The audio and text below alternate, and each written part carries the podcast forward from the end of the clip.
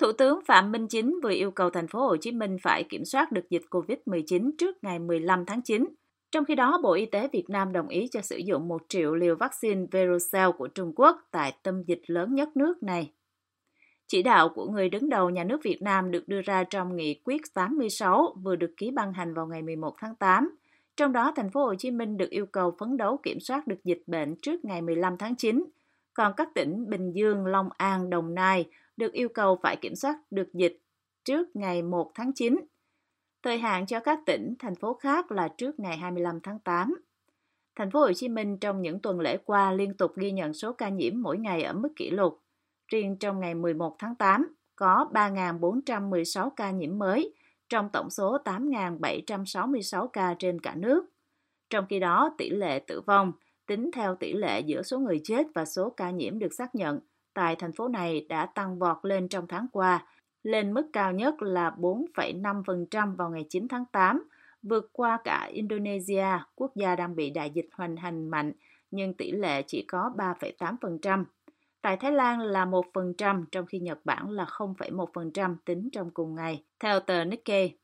Tình trạng bùng phát dịch mạnh tại thành phố Hồ Chí Minh khiến cho nhiều người cho rằng yêu cầu của Thủ tướng Phạm Minh Chính là khó có thể thực hiện được. Chính phủ Việt Nam cũng thừa nhận đây là một nhiệm vụ vô cùng khó khăn, phức tạp và yêu cầu cả hệ thống chính trị phải nỗ lực hết sức mình có thể. Trang tin chính thức của chính phủ Việt Nam nói. Trong cùng ngày, Bộ Y tế Việt Nam cũng gửi văn bản cho thành phố Hồ Chí Minh đồng ý cho sử dụng 1 triệu liều vaccine COVID-19 Verocell đã nhập từ Trung Quốc để tiêm chủng cho người dân. Số vaccine này đã được công ty trách nhiệm hữu hạn một thành viên Dược Sài Gòn nhập khẩu về vào cuối tháng 7, nhưng trước sự phản đối mạnh mẽ từ người dân, Bộ Y tế Việt Nam đã quyết định chưa tiêm vaccine của Trung Quốc cho dân để chờ thẩm định. Truyền thông Việt Nam dẫn thông tin từ bộ này vào ngày 11 tháng 8 cho biết, Thứ trưởng Bộ Y tế Trương Quốc Cường đã ký văn bản về việc kiểm định hôm 10 tháng 8 và số vaccine này đã được Viện Kiểm định Quốc gia Vaccine và Sinh phẩm Y tế kiểm định chất lượng và cấp giấy chứng nhận xuất xưởng nên đủ điều kiện để sử dụng. Cho đến nay, nhiều người dân ở thành phố Hồ Chí Minh và các tỉnh thành khác đều không đồng ý tiêm vaccine COVID-19 của Trung Quốc, bất chấp tình trạng khan hiếm vaccine. Bà Châu, một cư dân đang sinh sống trong một xóm lao động ở Bình Tân, thành phố Hồ Chí Minh nói với VOA nếu mà có phim Trung Quốc mà tôi không chết đâu ví dụ mà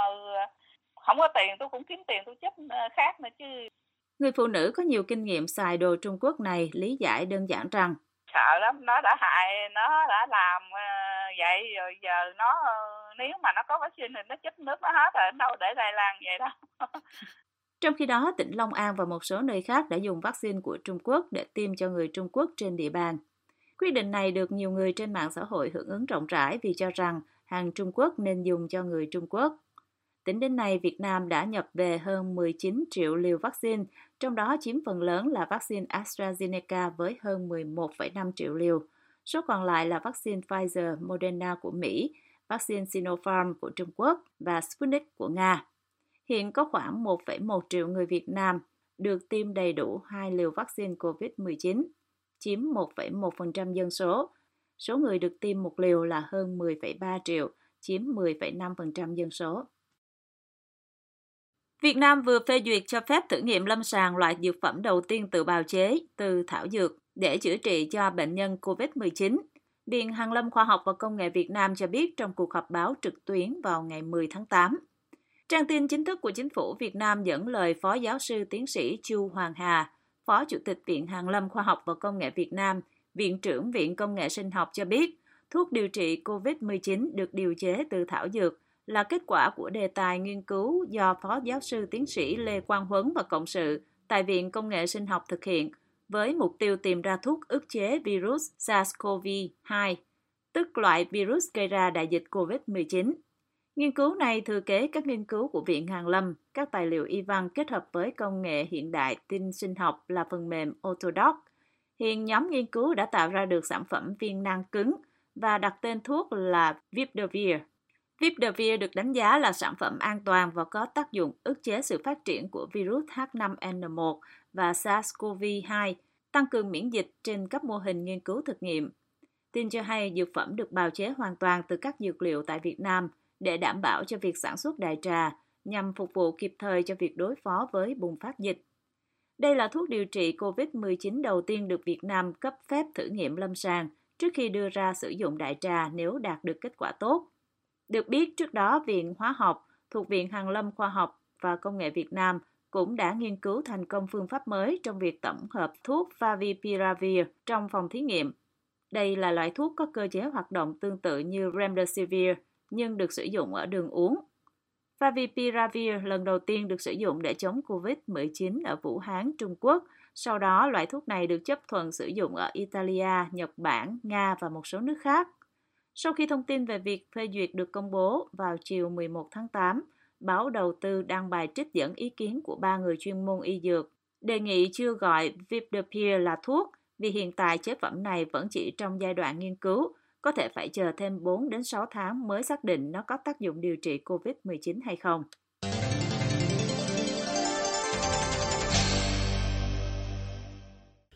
Trung tâm Kiểm soát Dịch bệnh Hoa Kỳ CDC vừa nâng mức cảnh báo du hành tới Việt Nam khi đưa quốc gia Đông Nam Á vào nhóm những nước có nguy cơ cao do sự gia tăng về các ca lây nhiễm trong đợt bùng phát COVID-19 tồi tệ nhất từ cuối tháng 4. Việt Nam nằm trong danh sách các nước ở mức cảnh báo 3, chỉ sau mức cảnh báo cao nhất về việc đi lại giữa đại dịch virus corona. Cũng trong danh sách ở mức mà CDC khuyến cáo những người chưa tiêm vaccine đầy đủ tránh du hành tới, còn gồm có hai quốc gia khác trong khu vực Đông Nam Á là Philippines và Campuchia. Ấn Độ và Nhật Bản là hai quốc gia châu Á khác nằm trong danh sách 65 nước và vùng lãnh thổ bị CDC đưa vào mức cảnh báo nguy cơ cao này. Mức cảnh báo rất cao, tức mức 4, của CDC khuyên cáo các công dân Mỹ không du hành tới 74 quốc gia trên thế giới, trong đó có Thái Lan và Indonesia. Theo các thông số của CDC, các quốc gia thuộc nhóm nguy cơ rất cao là những nơi ghi nhận hơn 500 trường hợp lây nhiễm trong 100.000 cư dân trong 28 ngày qua. Cơ quan y tế của chính phủ Mỹ cảnh báo công dân của mình nên tiêm chủng đầy đủ trước khi đến Việt Nam và những người chưa được tiêm vaccine nên tránh du hành khi không cần thiết tới quốc gia Đông Nam Á bởi tình hình hiện tại. CDC nói trong phần khuyến cáo về Việt Nam rằng mọi du khách đều có thể có nguy cơ lây nhiễm hoặc phát tán các chủng biến thể của COVID-19. Hồi đầu tháng 8, CDC đưa Việt Nam vào danh sách các nước ở mức cảnh báo 2 với nguy cơ rủi ro vừa phải. Cơ quan y tế Hoa Kỳ nâng mức cảnh báo từ 2 lên 3 đối với việc du hành tới Việt Nam trong lúc số ca lây nhiễm trong cộng đồng ở quốc gia Đông Nam Á liên tiếp lập kỷ lục mới trong những tuần gần đây vì biến thể Delta, với việc thủ đô Hà Nội và thành phố Hồ Chí Minh cùng nhiều tỉnh thành phía Nam đang trong tình trạng phong tỏa. Kỷ lục cao nhất được ghi nhận hôm 8 tháng 8 khi có tới 9.690 ca nhiễm mới trong ngày. Số liệu của Bộ Y tế cho biết Việt Nam đã có gần 236.901 ca nhiễm COVID-19 và 4.487 trường hợp tử vong vì dịch bệnh này tính đến ngày 11 tháng 8. Gần 233.000 ca nhiễm và hầu hết số ca tử vong được ghi nhận chỉ riêng trong đợt bùng phát mới nhất bắt đầu từ ngày 27 tháng 4. Các công dân Mỹ khi trở về Việt Nam phải có xét nghiệm kết quả âm tính với COVID-19 không quá 3 ngày trước khi du hành hoặc có giấy tờ chứng minh việc hồi phục COVID được cấp trong 3 tháng trước khi lên chuyến bay trở về Hoa Kỳ theo CDC. Cơ quan này cũng khuyên các công dân Mỹ nên làm xét nghiệm virus corona từ 3 đến 5 ngày sau khi trở về Việt Nam và tự theo dõi các triệu chứng bệnh.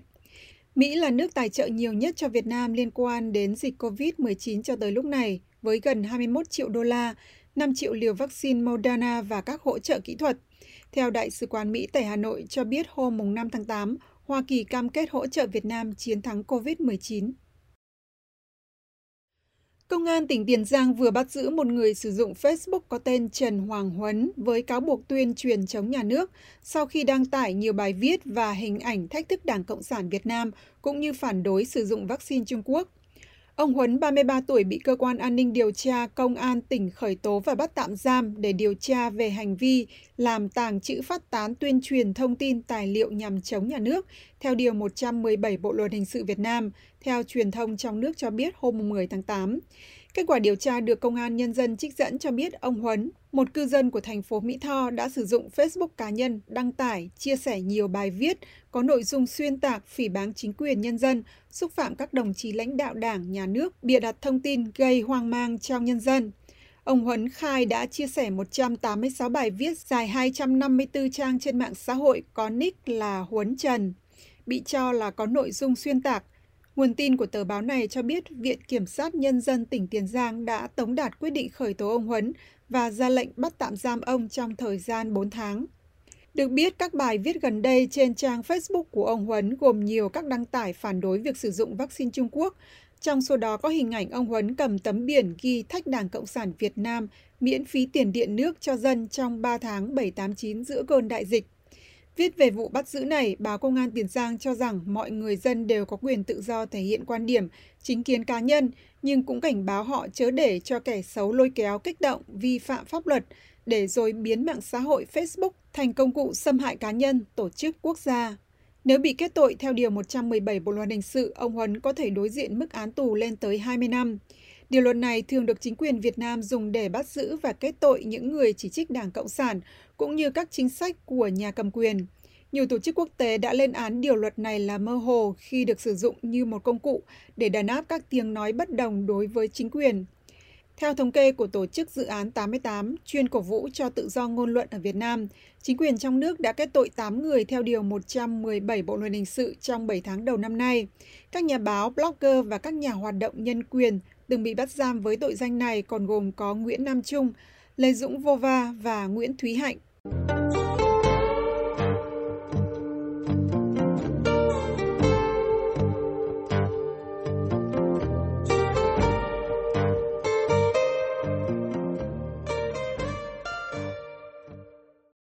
Trước tình hình dịch bệnh COVID-19 đang lây lan ở các trại giam, gia đình các tù nhân lương tâm bày tỏ sự lo ngại về việc chăm sóc y tế trong chốn lao tù Việt Nam. Gia đình kêu gọi chính quyền phóng thích tất cả các tù nhân chính trị và tôn giáo vì họ vô tội.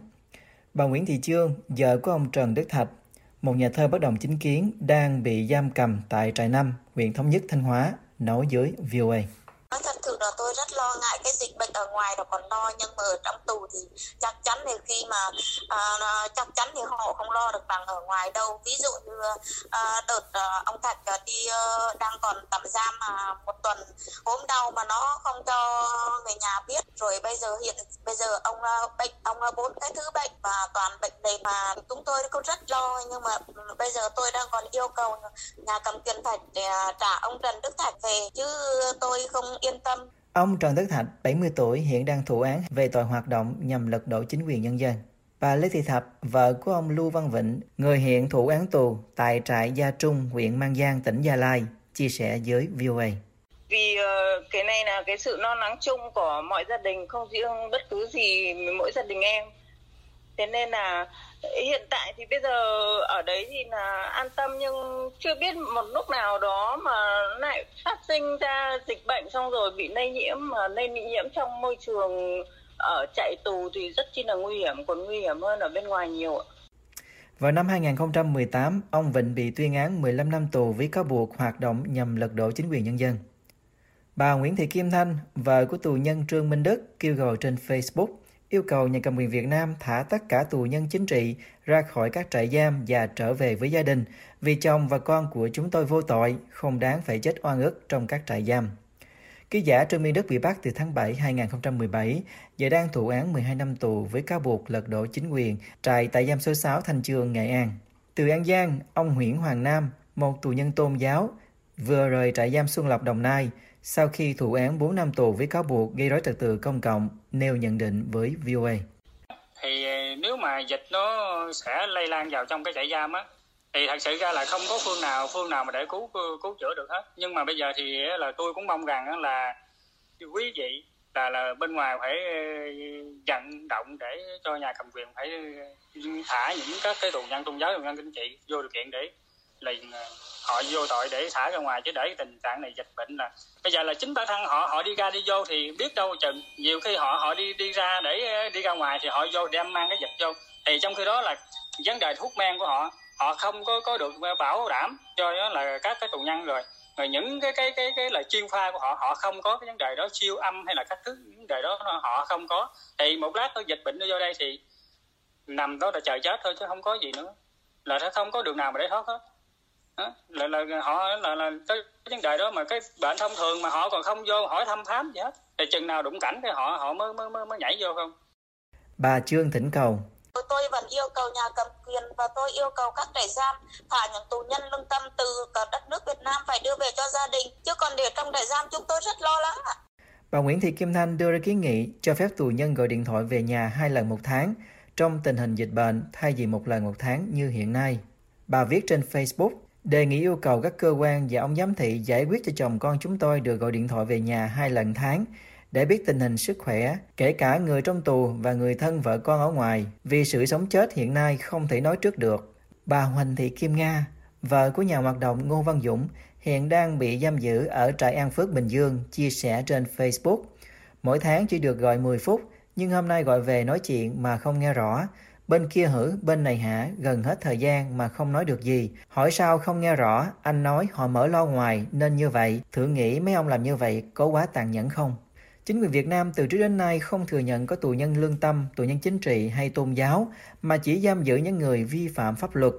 Các gia đình bày tỏ sự lo ngại về điều kiện y tế trong trại tù sau khi truyền thông nhà nước loan báo về các ca nhiễm COVID-19 được phát hiện ở trại giam Chí Hòa, thành phố Hồ Chí Minh và cơ sở cai nghiện Bố Lá ở Bình Dương. Từ hồi tháng 6, dịch COVID-19 đã lây vào trại giam Chí Hòa khi ba cán bộ quản giáo trong trại giam bị dương tính, sau đó có một bị can tử vong vì nhiễm bệnh và một tử tù tìm cách đào tẩu cũng vì dịch bệnh. Đến đầu tháng 7, Sở Y tế thành phố Hồ Chí Minh báo cáo có thêm 81 ca dương tính COVID-19 ở trại giam Chí Hòa, gồm 44 cán bộ, công nhân viên và 36 phạm nhân. Vào ngày 22 tháng 7, tất cả 100% viên chức người lao động và học viên bao gồm 689 người tại cơ sở cai nghiện ma túy Bố Lá đã dương tính với SARS-CoV-2 theo trang Tiền Phong. Vào tháng trước, trang Công an Nhân dân có bài xã luận thừa nhận rằng nguy cơ xâm nhập dịch bệnh đối với các cơ sở giam giữ trại giam rất lớn và bày tỏ quyết tâm ngăn chặn không để dịch bệnh xâm nhập là yêu cầu cấp thiết nhằm đảm bảo an toàn cho cán bộ chiến sĩ và phạm nhân người đang bị tạm giam tạm giữ. Cũng hôm 7 tháng 8, tại cuộc họp với Bộ Chỉ huy Tiền phương phía Nam, Bệnh viện 199 và Bệnh viện 30 tháng 4, Thượng tướng Nguyễn Văn Sơn, Thứ trưởng Bộ Công an, trưởng ban chỉ đạo phòng chống dịch bệnh Bộ Công an, nhấn mạnh đến công tác chăm sóc điều trị tốt cho các cán bộ chiến sĩ cũng như các can phạm, phạm nhân mắc COVID-19. Đài truyền hình an ninh TV của Bộ Công an cho biết, Ông Nguyễn Văn Sơn nói rằng tình hình chăm sóc và điều trị cho các can phạm phạm nhân mắc COVID-19 tại các trại tạm giam khu vực phía Nam đang tốt lên và rằng tình hình dịch bệnh tại các trại giam, trại tạm giam dù đã được kiểm soát nhưng vẫn còn nguy cơ bùng phát.